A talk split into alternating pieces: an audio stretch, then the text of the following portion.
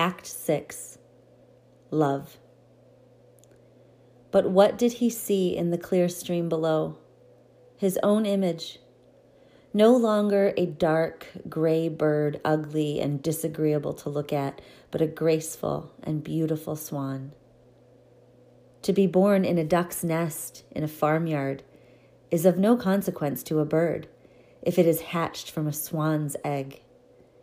He now felt glad at having suffered sorrow and trouble, because it enabled him to enjoy so much better all the pleasure and happiness around him. Hans Christian Andersen, Danish author. Confrontation, a performance. A large oval of white masking tape will be placed on the floor, inviting audience members to stand around this line. I stand in the middle, fully dressed, watching the audience as they gather. I begin to walk around the oval, gazing into the faces of the audience. When I feel moved to do so, I stop and gaze into one or two faces for a long time. From time to time, I place my hand out, palm up, inviting an audience member to place their hand in mine. If they take the invitation, I place their hand on my forehead, my cheek, my shoulder, or my heart. After I have touched them, the audience member is then invited into the oval to do as I am doing. We will continue this way until we are all inside the oval together. Erikson's sixth stage is the love stage.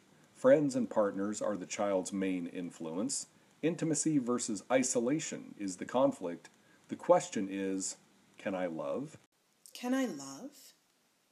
As a mother, the daughter stacks the fairy tales by the daughter's bed and takes all of the guns down to the lake to drown them. She draws thick black X's on the back of her own hands and lowers her voice in the grocery store when she begins to growl.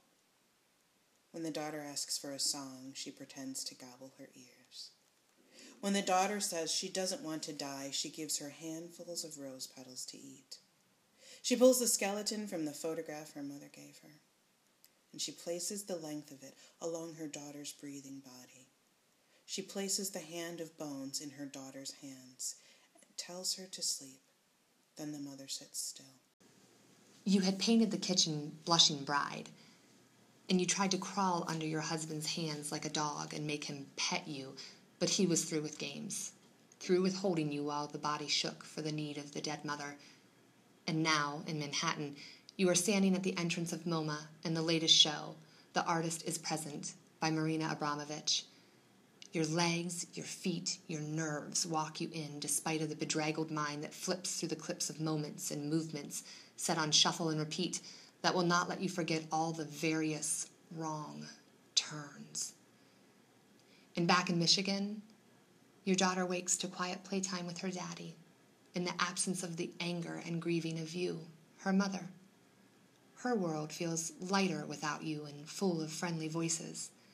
And your world becomes the white staircase at MoMA, leading you to Marina Abramovich and to what you hope is a new kind of home. Love stories. The man they called my father bet a friend a dollar when he met Ramona that he would marry her. They were both 13 at the time. They married at 18 and he collected a dollar from his friend the night of the wedding. Similarly, Marina's parents had a sweet story where, as a nurse, she saved his life with a blood transfusion after a battle. Typically, the American story involves money, the European story, war. One day, while the baby was walking, she rounded the stairs to the first floor at MoMA in Manhattan, and the strangest thing happened. Her long white feathers rustled and pulled until her wings spread wide, gleaming almost silver in the white light of that place. Her oddly shaped head seemed perfectly proportioned on a neck as long as a thick pour of syrup. She moved with a grace she could not remember having before. A chorus of chirping blackened the ceiling above her, and she remembered everything. The moment before her egg had grown cold and rolled to the nest of her dead mother. the familiar faces of her kind, their scent, their sound. She knew in an instant the strong, wide back of her living mother. The daughter is the mother. Mama, The heart of the mother collapses with love. Mama, all we ever wanted for each other was complete liberation. And the mother sees her baby, and the mother knows the scent of this baby, and the freedom to be enamored with what was best in both of us. who is no longer a baby, but a mother making her babies out of the shapes of her own longing now. Marina Abramovich is my mother. She dances with a black mask over her head until she is exhausted. To free her body, she frees us from shame. She frees us from embarrassment. She frees us from the bondage of beauty. Marina Abramovich is my mother. Ramona Marie is my mother. She dances with a black mask over her head until she is exhausted. On special occasions, we paint ourselves in gold leaf and stand on either side of the entrance to the new museum. It's my favorite, and she thinks that's cute. We welcome all the families and wave at the babies and strollers. To free her body, Later, we walk to Battery Park hand in hand, and everyone stares at us. We just laugh. We are always laughing. she frees us from shame. She frees us from embarrassment. When we reach the river, we jump in and we swim. We pretend to be mermaids, and if we lose each other in the murky water, we easily find each other again in the glint of the gold reflected in those rare strands of sunlight. She frees us from the bondage of beauty. In that instant, she was no longer a baby, but a fully matured self who knew she belonged here with her own kind, her own living mother. Even seeing the mother's back moved something dramatic inside of her. A fin she had forgotten began to wiggle along her spine.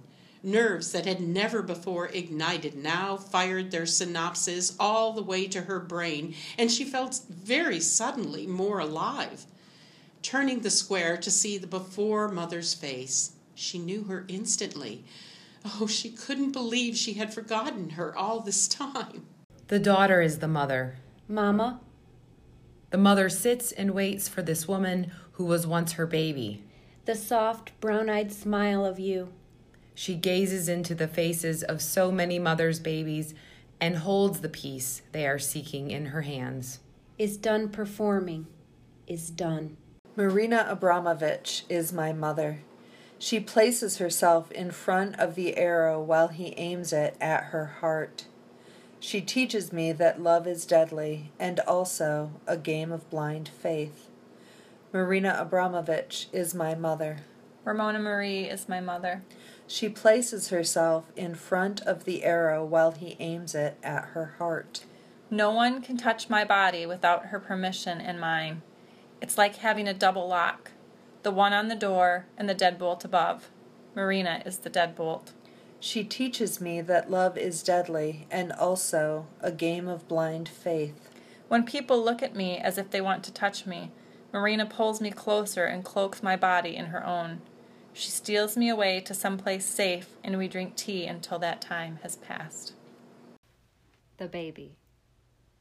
I was full of female energy near the end of my pregnancy. I bought several buckets of bright paint and painted a room pink and yellow and orange and blue. I put a livestock tub in the middle of this room and covered it with 10 sheets of plastic. I left room all around the tub for my audience. I invited all of my female friends to bless candles and placed them in the room. When I went into labor, I slept in between my contractions. When I felt contractions, I opened my eyes and my mouth and my fingers and toes wide so that my cervix would stretch open quickly. I moaned deeply to push all my energy down on my womb and help my baby move into the right position. I walked to the bathroom during contractions. In my mind, I reached a door. This was the crowning. This door is the door of death. When a woman is in labor, There is no place for her to go but through this door. She can resist it and suffer, or she can turn the knob herself, open it, and go through willingly, allowing herself to die. I kicked this door open. I entered the tub in this dark, womb like colored room with candlelight all around me. My midwife told me to imagine a huge flower blooming between my legs, and as I did, I died, screaming, and my daughter began screaming too. After this death birth, I held her to my breast, and she drank for hours. Marina Abramovich is my mother. She sits in a chair every day for three months to find me. She finds me again and again, and I find her. Then we both know all is as it should be. Nothing is to be feared. Marina Abramovich is my mother. Ramona Marie is my mother. She sits in a chair every day for three months to find me. On a train through the farmlands of Slovakia, she pulls my face close to hers and tells me never to forget. And she finds me again and again. The way the frozen ponds sit in waiting for the trees to drop their seed. And I find her. And I never tire of her patience with me. Then we both know all is as it should be. Nothing is to be feared. And I know she is always there. She regarded her real mother with a warmth she had only ever felt for her dead mother. She looked around to see a wide blue pond filled with a thousand of her own kind. She felt a happiness and a wholeness she had never felt before. She recognized it as real, as her own. And then there was a concert of feathers that broke open the ceiling of the museum and covered the sky with light. The daughter is the mother. Mama. And when the woman who was once her baby returns to her and sits with her, In your performances, you have left me everything. She sees that they are the same. She sees that they are not the same. She sees that they are perfectly alone. Everything I need. Finding Marina again. Just after my husband left me, and about eight months after Ramona died, I flew to New York for the weekend to visit an old friend. Early one morning, I wandered around Manhattan on my own. I started on the Lower West Side, on the river, then gradually walked up and east to MoMA. I'd always wanted to visit MoMA, but the opportunity never presented itself before. I decided to spend a few hours there.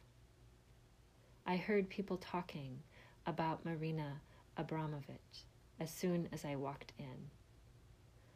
Most of them were there to see her new work. The artist is present. I was skeptical. Just at the top of the first flight of stairs, Marina was sitting with her back to me. I had the strangest sensation the moment that I saw her. There was something about the fact of her sitting there, being a real, living, breathing person, and something about her long dark hair, and something about the straight way she was sitting. I was mysteriously compelled to stand there, watching her and watching the people who were watching her. When it was my turn to sit with her, I felt ashamed at first. It took so much courage to face her. But when I looked into her face, I knew her immediately. And the years of grieving with and for Ramona, and the years of living with the man they called my father, and the years of hurting myself on anything or anyone I could just drained away.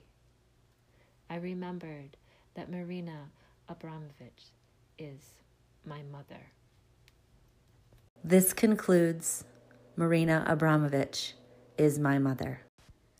I'd like to thank Trisha O'Connor, Barb Handley Miller, Mark Brown, Shay Davis, Kristen Cornelius, Ara Lynn Ross, Danielle Peterson, Crystal Starkey, Donna Giuliani, and Laura Dahl, as well as Tim Kenyon for allowing me to borrow their voices for this episode of Marina Abramovich is My Mother. Please visit marinaAbramovichIsMyMother.weebly.com for more information about Marina Abramovich is My Mother and its author, Jodi Ann Stevenson.